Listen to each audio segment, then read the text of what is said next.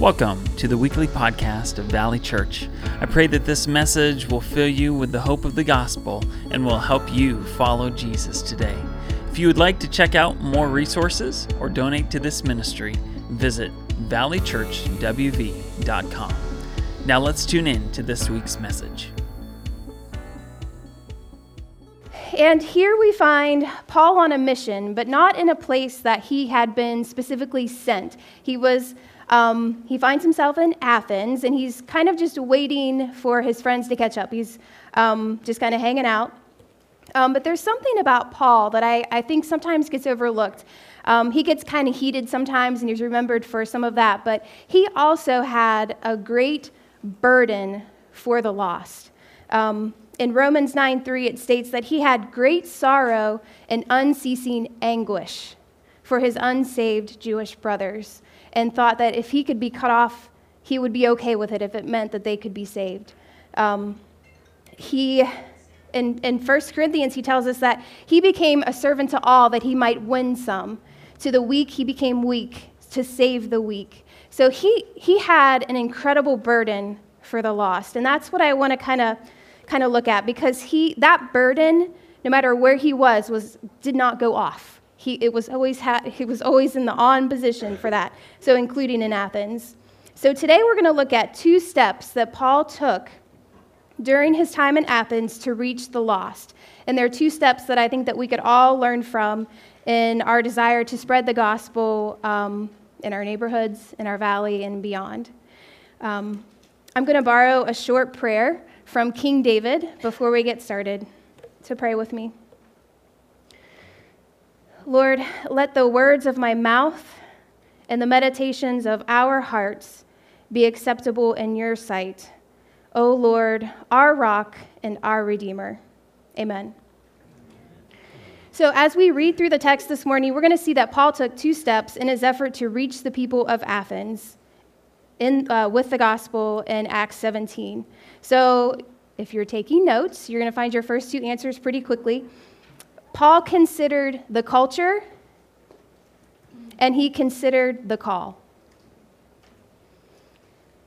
So let's turn to Acts 17, beginning in verse 16, and look at how Paul first considered the culture. Now, while Paul was waiting for them, he's waiting on Timothy and Silas to join him at Athens, his spirit was provoked within him as he saw the city was full of idols. So he reasoned in the synagogue with the Jews and the devout persons, and in the marketplace every day with those who happened to be there. Some of the Epicurean and Stoic philosophers also conversed with him, and some said, What does this babbler wish to say? Others said, He seems to be a preacher of foreign divinities, because he was preaching Jesus and the resurrection. And they took him and brought him to the Areopagus, Mars Hill, saying, May we know what this new teaching is that you are presenting? For you bring some strange things to our ears. We wish to know, therefore, what these things mean. Now, all of the Athenians and the foreigners who lived there would spend their time in nothing except telling and hearing something new. A truer statement has never been said. Ancient Greece, specifically Athens, was known for their insatiable search for wisdom and knowledge. Ancient Greece is generally known as the epicenter of Western thought. So much of what our culture and our own way of thinking is based on ancient Greece, like it or not. Um, so how can we say that? Why, why do we say that Greece was, ancient Greece was the epicenter of Western thought? I'll give you a short set of examples. I do have a history degree, but I promise you I'm not going to bore you with too many of them. so, the father of mathematics, Archimedes, he literally gave us the number zero. Pretty important. Um, Pythagoras, he gave us a squared plus b squared equals c squared. Um, that's an equation that has stood the test of time, 2,500 years. Pretty awesome. We can't have an iPhone that lasts more than a couple years. Um, we have the father of medicine, um, Hippocrates, who gave us the Hippocratic Oath. We still follow, doctors still follow some version of that today.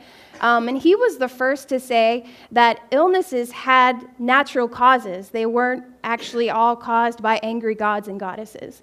Um, and I think he had the first school of medicine too. I don't know what they practiced, but um, medicine at that time. Um, then there's the philosophers, the Greek philosophers. So we have Socrates, Plato, Aristotle, and all the other ones. Um, most of them came from this area. And my last example of the lasting impact of this culture um, so, in an effort to reduce the bloody transitions of power, they came up with a novel idea that we still use today. Anybody know what that is? Democracy. So instead of when they wanted to have a new leader, they would they had a democracy where they would vote. Instead of like grabbing a sword and killing the king and all of his descendants, they could just vote. So we we are very thankful for that today. So these were people that like to sit around and think, and they came up with some pretty good things. Um, and they were pretty accomplished in all of these things. So Paul knew this when he arrived here. He, the wisdom of the Greeks was known worldwide. So Paul, no doubt, takes this into consideration when approaching them with the gospel. There's another important aspect of their culture that Paul is taking into consideration. They are also a culture that is seeking spiritual meaning. So this is evident to Paul when he's walking the streets of Athens and he sees all of the idols in the city. and this drives him to begin reasoning with anybody and everybody that would listen to him. So look back in verse 16 really quickly. It says, Paul's spirit is provoked. So, what does that mean, provoked? It means he was angered. But pay attention, look further into that verse. What is he angry at? What is he provoked by? He's provoked by the idols not the people. So you got to know your enemy. When you're presenting the gospel, you have to know your enemy. The people of Athens, they were not his enemy, it was the idols. So thankfully, there were some people there in Athens that were curious enough in what Paul was saying that they bring him to the Areopagus. That's Mars Hill. So this is where a council of men would meet and they would decide on affairs in the city regarding their religious and civic affairs. Um, so Paul is given an incredible opportunity, and you know, Paul, he's going to take it and run with it. You know, they had called him a babbler, basically, this crazy guy. Um, they said, You bring strange things to our ears. So, I mean, he could have just been like, You know, I'm not, I'm not going to talk to you guys. But no, he was like, Yeah, yeah, I do have strange things, and I'm excited to talk to you guys. So, he, he took them up on that. So, let's continue reading in verse 22.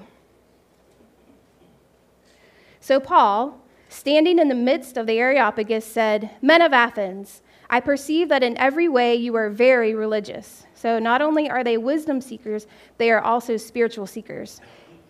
For as I passed along and observed the objects of your worship, I found also an altar with the inscription, To the unknown God. So when considering this culture, he's like a skilled surgeon.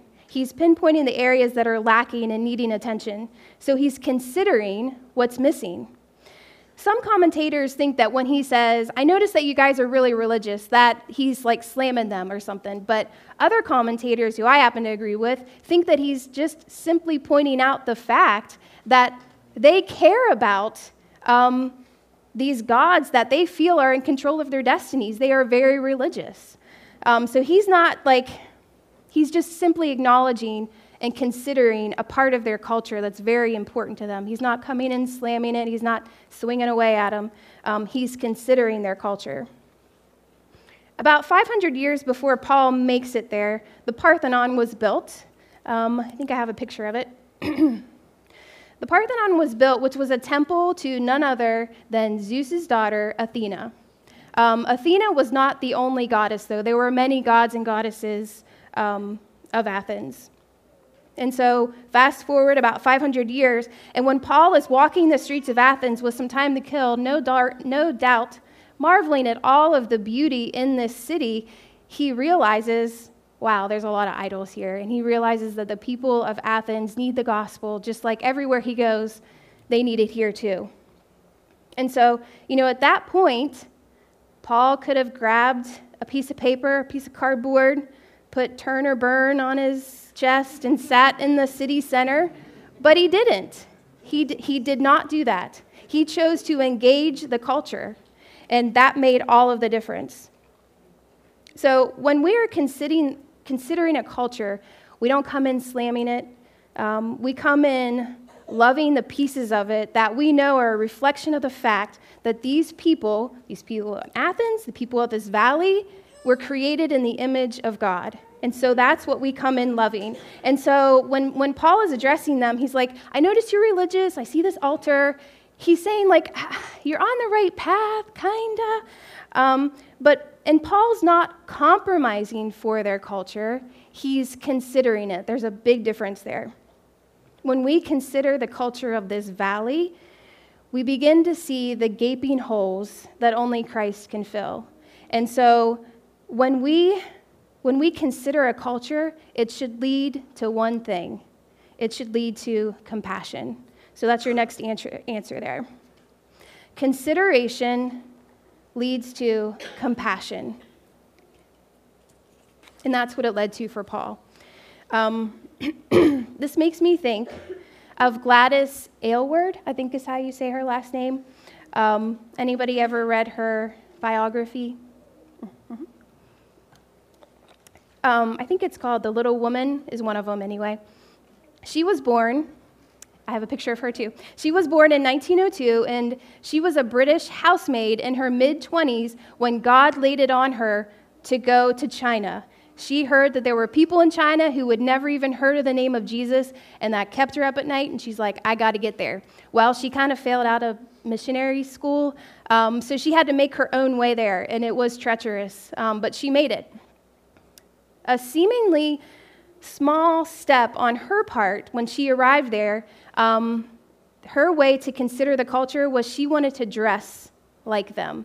She took on the traditional Chinese dress. Um, she wanted to be a part of their culture. That was her way of like stepping into their culture. She didn't come in slamming it. She didn't come in saying, This is how you should dress. This is much more practical. No, she took on the dress of the Chinese people there. Um, and her tireless work resulted in many calling on the name of Jesus. She adopted several children um, throughout, and her, her story is amazing. I would encourage you to read it. So, Gladys Aylward, she considered the culture. Um, can I give you an example of not considering the culture?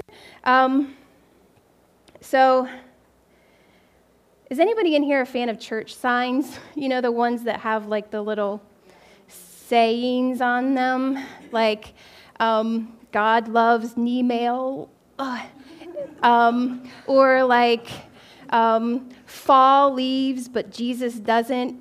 I'm just like, oh, when I see those signs, and I, I, I love all churches. Anybody who is calling on the name of Jesus, they are my brother and sister in Christ. But when I, when I see those signs, uh, just it literally creates like a physical reaction in me. Um, but there was one sign, and those signs are fine, whatever.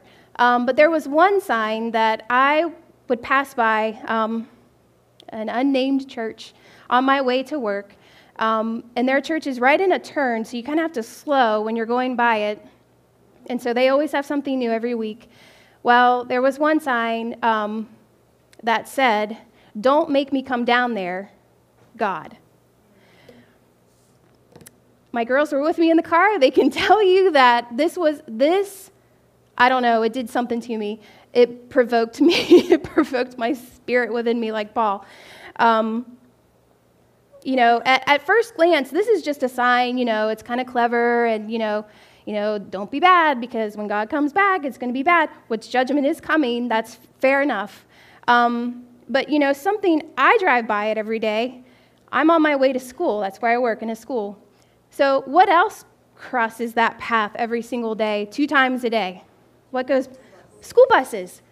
Who's on those school buses? Children children who, you know, may have never been introduced to God before in their lives. They go by this sign, they see this church, and it says, Don't make me come down there, God. First of all, that church put words into God's mouth. They should be scared.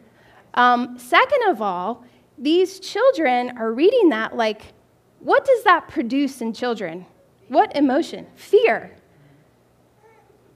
That makes me really angry. Like, stuff like that makes me really angry. Our state leads the nation in a lot of really terrible, um, list. Um, we have tens of thousands of calls to CPS yearly. We have thousands of those cases that are being investigated. We have um, a rate that is three times the national average of babies that are removed from homes. Um, our kids are suffering. And to put that on a sign where children, hundreds of kids, go by it twice a day, I hope that none of them read it. That's, that's all that I have to say. Um, because I felt like that was just a gross misrepresentation of a merciful and loving God who said when he was walking on earth, Let the children come to me. So, anyway, I, that, that's the sign of a father making, an angry father making empty threats to a child who they want to be living in fear. That's not my God. That's not the God of this Bible. Um, anyway. So I just would not want that to be a child's first exposure to who God is, putting words into his mouth. Um, we had missionaries here a few weeks ago who talk about considering the culture. They knew that they live in an area where um, children basically have no food. And so what do they do? They don't just come in and preach the gospel. They do preach the gospel, but they also feed the children. They're considering the culture. So that's what I hope you're understanding. That's what I'm talking about when I'm saying considering the culture.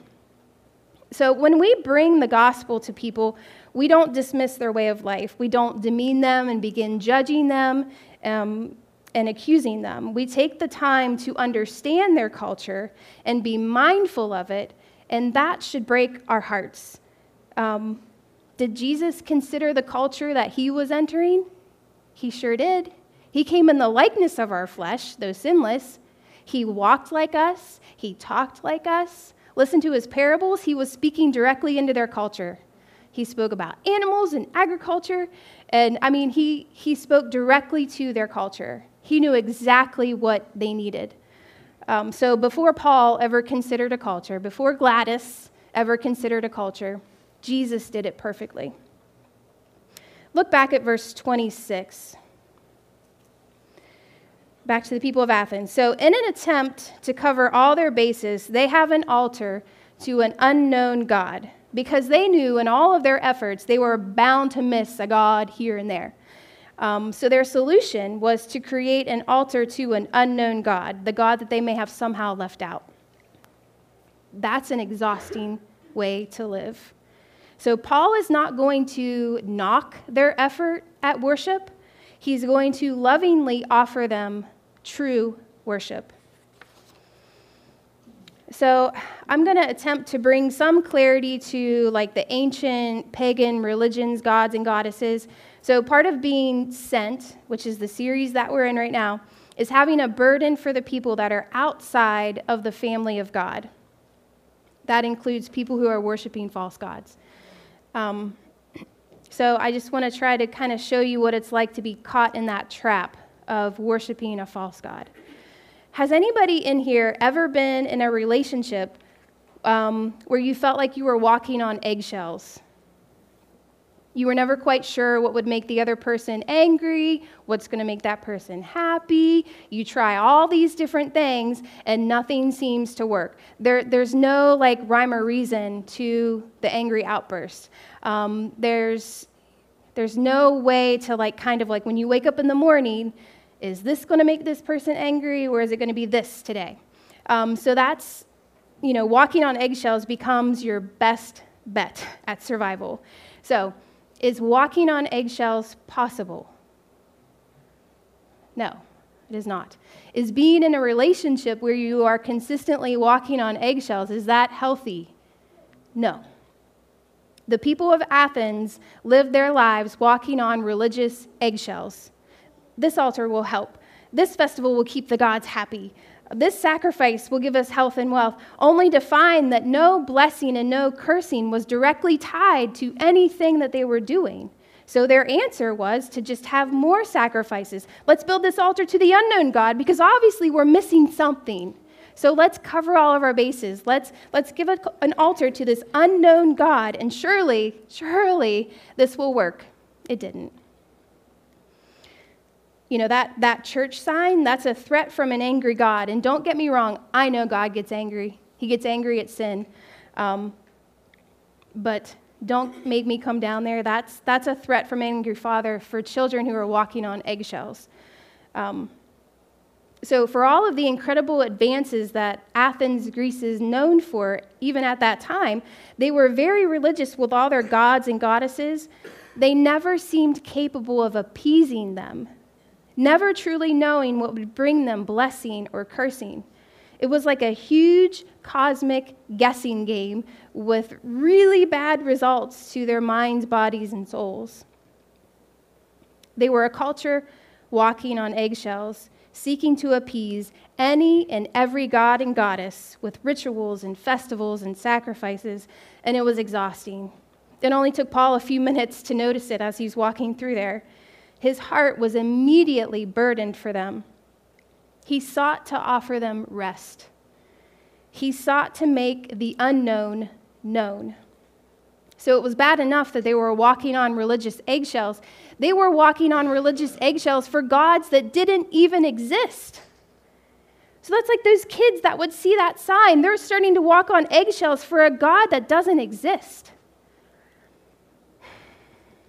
That should, that should keep you up at night. It kept Paul up at night. It should keep us up at night. We do not worship, praise Jesus, an unknown God. We have been given a Bible, an incredibly gracious thing that has been given to us so that we don't have to wonder what pleases God or even what angers God. We don't have to wonder. We know. As believers, we don't have to walk around on eggshells wondering if God will have a sudden, angry outburst against us. Paul knew that these people were seeking wisdom and meaning, but it had been a history of seeking human wisdom and meaning. So Paul knew that they needed true wisdom and meaning. They needed the wisdom of God. So now begins Paul's second step. So he has considered their culture, and with that information, he's now going to consider the call he's going to consider how, how am I going to deliver the gospel to these people that value wisdom and knowledge and they value their gods and goddesses? How am I going to do this? This is what he does. Let's look in back in verse 23. What therefore you worship as unknown, remember the altar to the unknown God, this I proclaim to you. So in that moment, he had their interest because they're, they're like, wait, what? He knows something we don't? The God who made the world and everything in it, being Lord of heaven and earth, does not live in temples made by man, nor is he served by human hands as though he needed anything, since he himself gives to all mankind life, breath, and everything. So leave it to Paul in his run on sentences to give like three incredible, huge truths of who God is in that moment. Like if they were any note takers there, they were already behind. So he, um, he gives it. He gives a very high view of God, a very big view of God right off the bat. He knew that with this crowd, he was going to have to put out some like awe-inspiring things so that they would be drawn in and want to hear more. So what does he proclaim to them? Break it down really quick really quickly for you. The first truth that he proclaims, and it's a big one, look at verse 24 the God who made the world and everything in it. So, the first truth that he gives them God is creator. It's a big one. During Paul's stroll through Athens, he quickly notices all of their created gods and goddesses. So, imagine crafting your own God. It's kind of scary. And it made Paul's stomach churn. So, he's going to flip that on its head, and right off the bat, he's going to give them a heavy, a heavy hitting statement. So, in their busyness to create their gods, he's going to say, Mm-mm, God created you. You didn't create him. He created everything, visible and invisible. So, God is creator. What's the second truth he proclaims to them? God is independent and omnipresent. So, what does it mean to say that God is independent and omnipresent or all present? Just what Paul says at the end of verse 24. God does not live in temples made by man. Again, he's revealing to them just how big God is. So we have a church for many reasons. None of those reasons is so that God can live here. That's not why we have a church. Um, So it's, it's Paul's hope that with this knowledge that he's giving them, these fast facts that he's giving them, that it would begin to take a load off of their shoulders. You know, all of these things that you've been doing to appease your gods and goddesses, it's not necessary. The third truth God is all sufficient. Look at verse 25. He is not served by human hands. He literally needs nothing. There is nothing that we can give to him that he doesn't already have. Conversely, there's nothing that we have that he has not already given to us. So, he is once again trying to tell them, like, it's God who gives life and breath and everything. Think of that. That's what he wants them to think about. So Paul's sermon continues. So once he's um, described quickly who God is, he moves on to who we are, which is God's creation. So look in verse 26. And he made from one man every nation of mankind to live on all the face of the earth, having determined allotted periods and the boundaries of their dwelling place, that they should seek God and perhaps feel their way toward him and find him. So, first Paul, you know, he tells us these huge truths about who God is. He's creator, he's all sufficient, he's independent, he's omnipresent. And then in verse 26, he mentions God's sovereignty or God's complete control over everything. So he's literally hitting all of the major points of who God is in just a few sentences. Next, in verse 27, he tells us that we were created by God, and he even tells us our role in creation. What is that role? To seek God. Then Paul throws a curveball here in his next section. He points out that while we do need to seek God, he's actually not that far off. And he points out that even their own poets already know this. So look at um, the end of verse 27.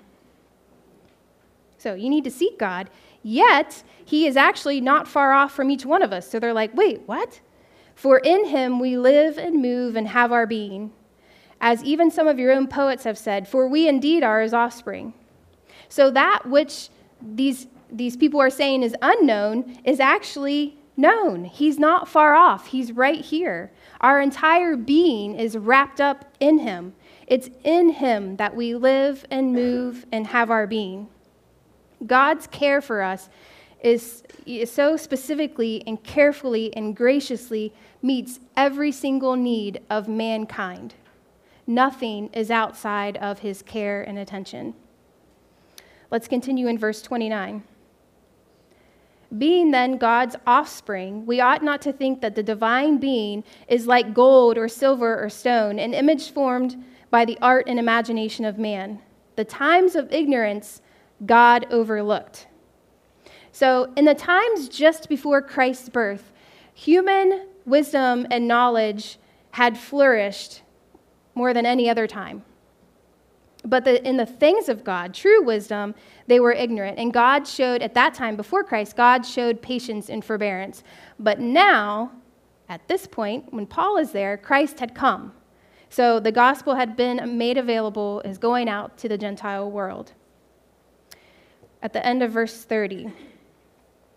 But now, he had overlooked those times of ignorance, but now he commands all people everywhere to repent, because he has fixed a day on which he will judge the world in righteousness by a man whom he has appointed. And of this he has given assurance to all by raising him from the dead.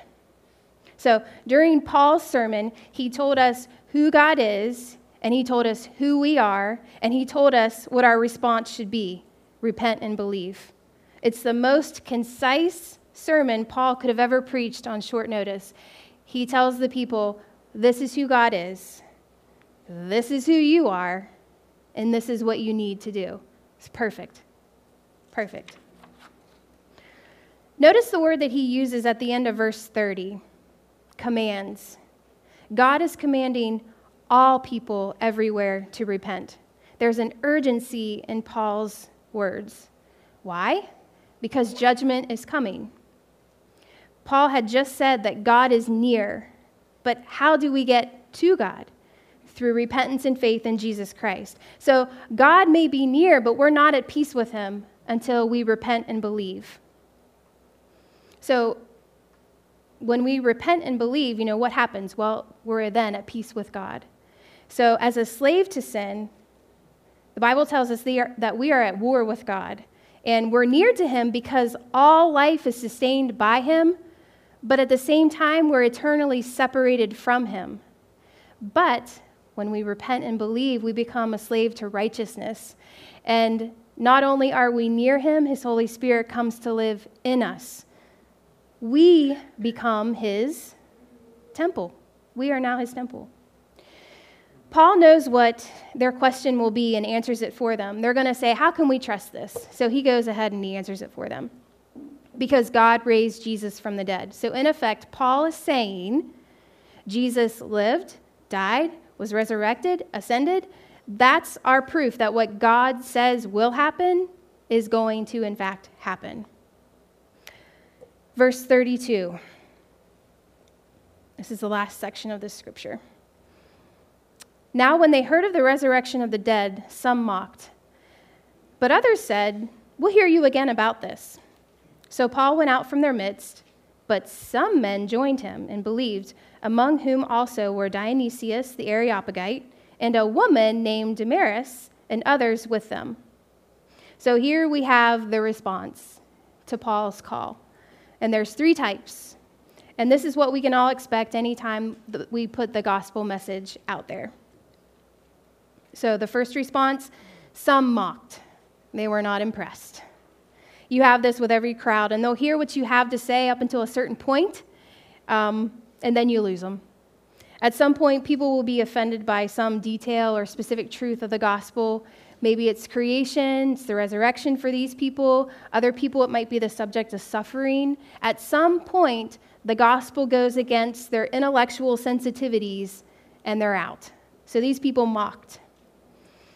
The second response was some were curious. They had heard enough to make them want to hear more. This response shouldn't surprise us either. Um, it was their curiosity that had given Paul this opportunity in the first place. So um, I have no doubt that he stuck around, and I think he does come back later in a few chapters. Um, not specifically to Athens, but back in Greece. And I, am sure that he further unpacks these truths for these curious people because he wanted nothing more than to bring them relief from walking on religious eggshells. Then we have the third response some believed. Praise God. Paul welcomed new brothers and at least one sister that we know of to the family of God in that moment. Um, and I don't think Paul would have been disappointed at all in that seemingly small response. Um, intellectual pride is a real thing, um, and I think that he had himself been um, a slave to that before his conversion. So I don't think that he would have been disappointed at all in the response that he got.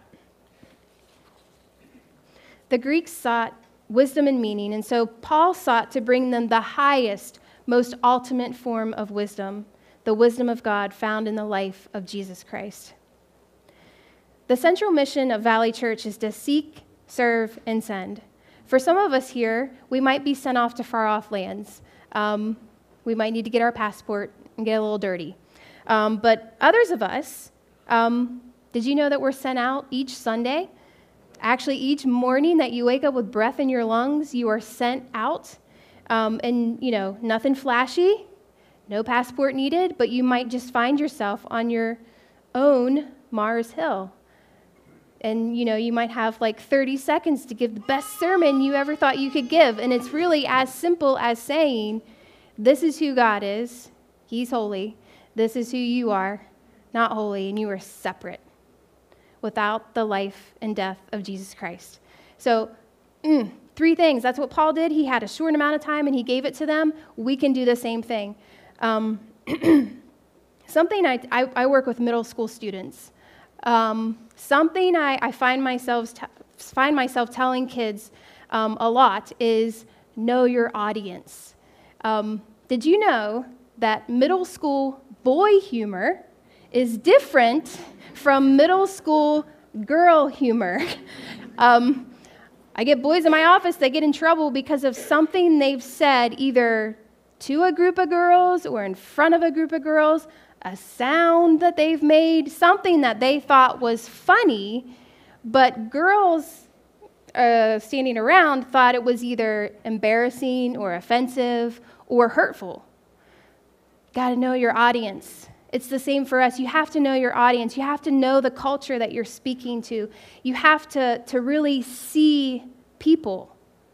And that's, that's, I mean, the Holy Spirit will, will give that to you. When you're with a group of people, God, show me. Show me the needs of this people and, and, and help me meet those needs. Help me speak into that. Don't let me be dismissive or judgmental of this culture. Let me see it. Let me see that need, and He will show you.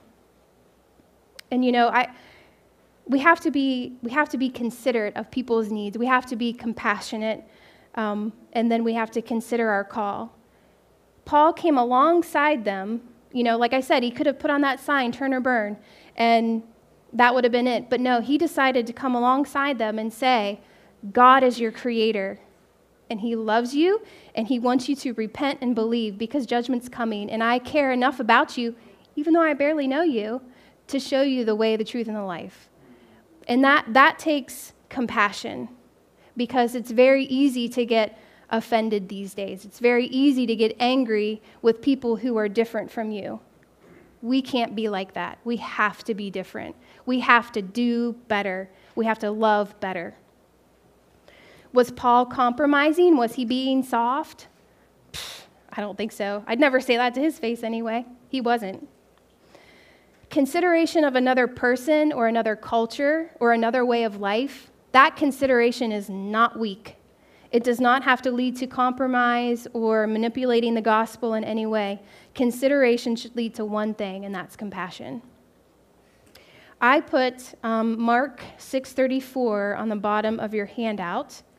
Um, and let's look at this because it's so good and it sums up this entire message and is the perfect example of who we need to be. And so I'll end with this. when he, Jesus, went ashore, he saw a great crowd and he had compassion on them because they were like sheep without a shepherd. Did he stop with that compassion? Nope. And he began to teach them many things. These are the same people that a few verses or so later he's going to miraculously feed. So he's in touch with every single need of this group of people when he goes and speaks to them. So here's your last answer on your handout consideration leads to compassion, and compassion then leads to action. Look at this verse again. What did Jesus do? He saw then he had compassion, and then he began to teach them many things. This is how we are sent. You can't have one of these things without the other. You have to see people, like really, really see people, consider their culture and their needs. That will very naturally lead to compassion. But Jesus didn't stop there, and neither can we. That compassion has to lead to action. If not, you're just left with a pity party and nobody wants to be a part of that. Um, you can't see people and have compassion on them and have pity and then do nothing. Be better if you hadn't seen them at all. So, where are you on this path? Have you considered the people that you've been sent to? Like, really seen their needs? Have you had compassion? Is your heart breaking for them? Are you like Paul and you have unceasing anguish in your heart for them?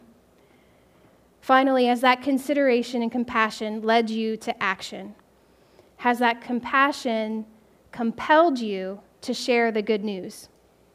When Paul was in Athens, he saw the people there, and they were like sheep without a shepherd. And he had compassion on them, and he began to teach them many things. Do sheep without a shepherd understand church signs? No. Do sheep without a shepherd, do they even understand when you go, watch out, there's a cliff? No, sheep without a shepherd don't understand that. They do not understand, look, there's a cliff. No, you have to come alongside them and show them. You have to have compassion on them and step out and go around them and show them the way. They don't follow signs, they don't, you know. I know they do follow commands pretty well, but I'm just saying, just for example's sake. If I said there was a cliff, I doubt that they would be like, oh, okay. But anyway, We have to, we have to care enough. When we see people, we have to see their condition and care enough to go and to do and to love. So think of the unbelievers in your life. Do you look at them as sheep without a shepherd? Do you have compassion on them? Do you feel an urgency to teach them about the things of God, the things of true life?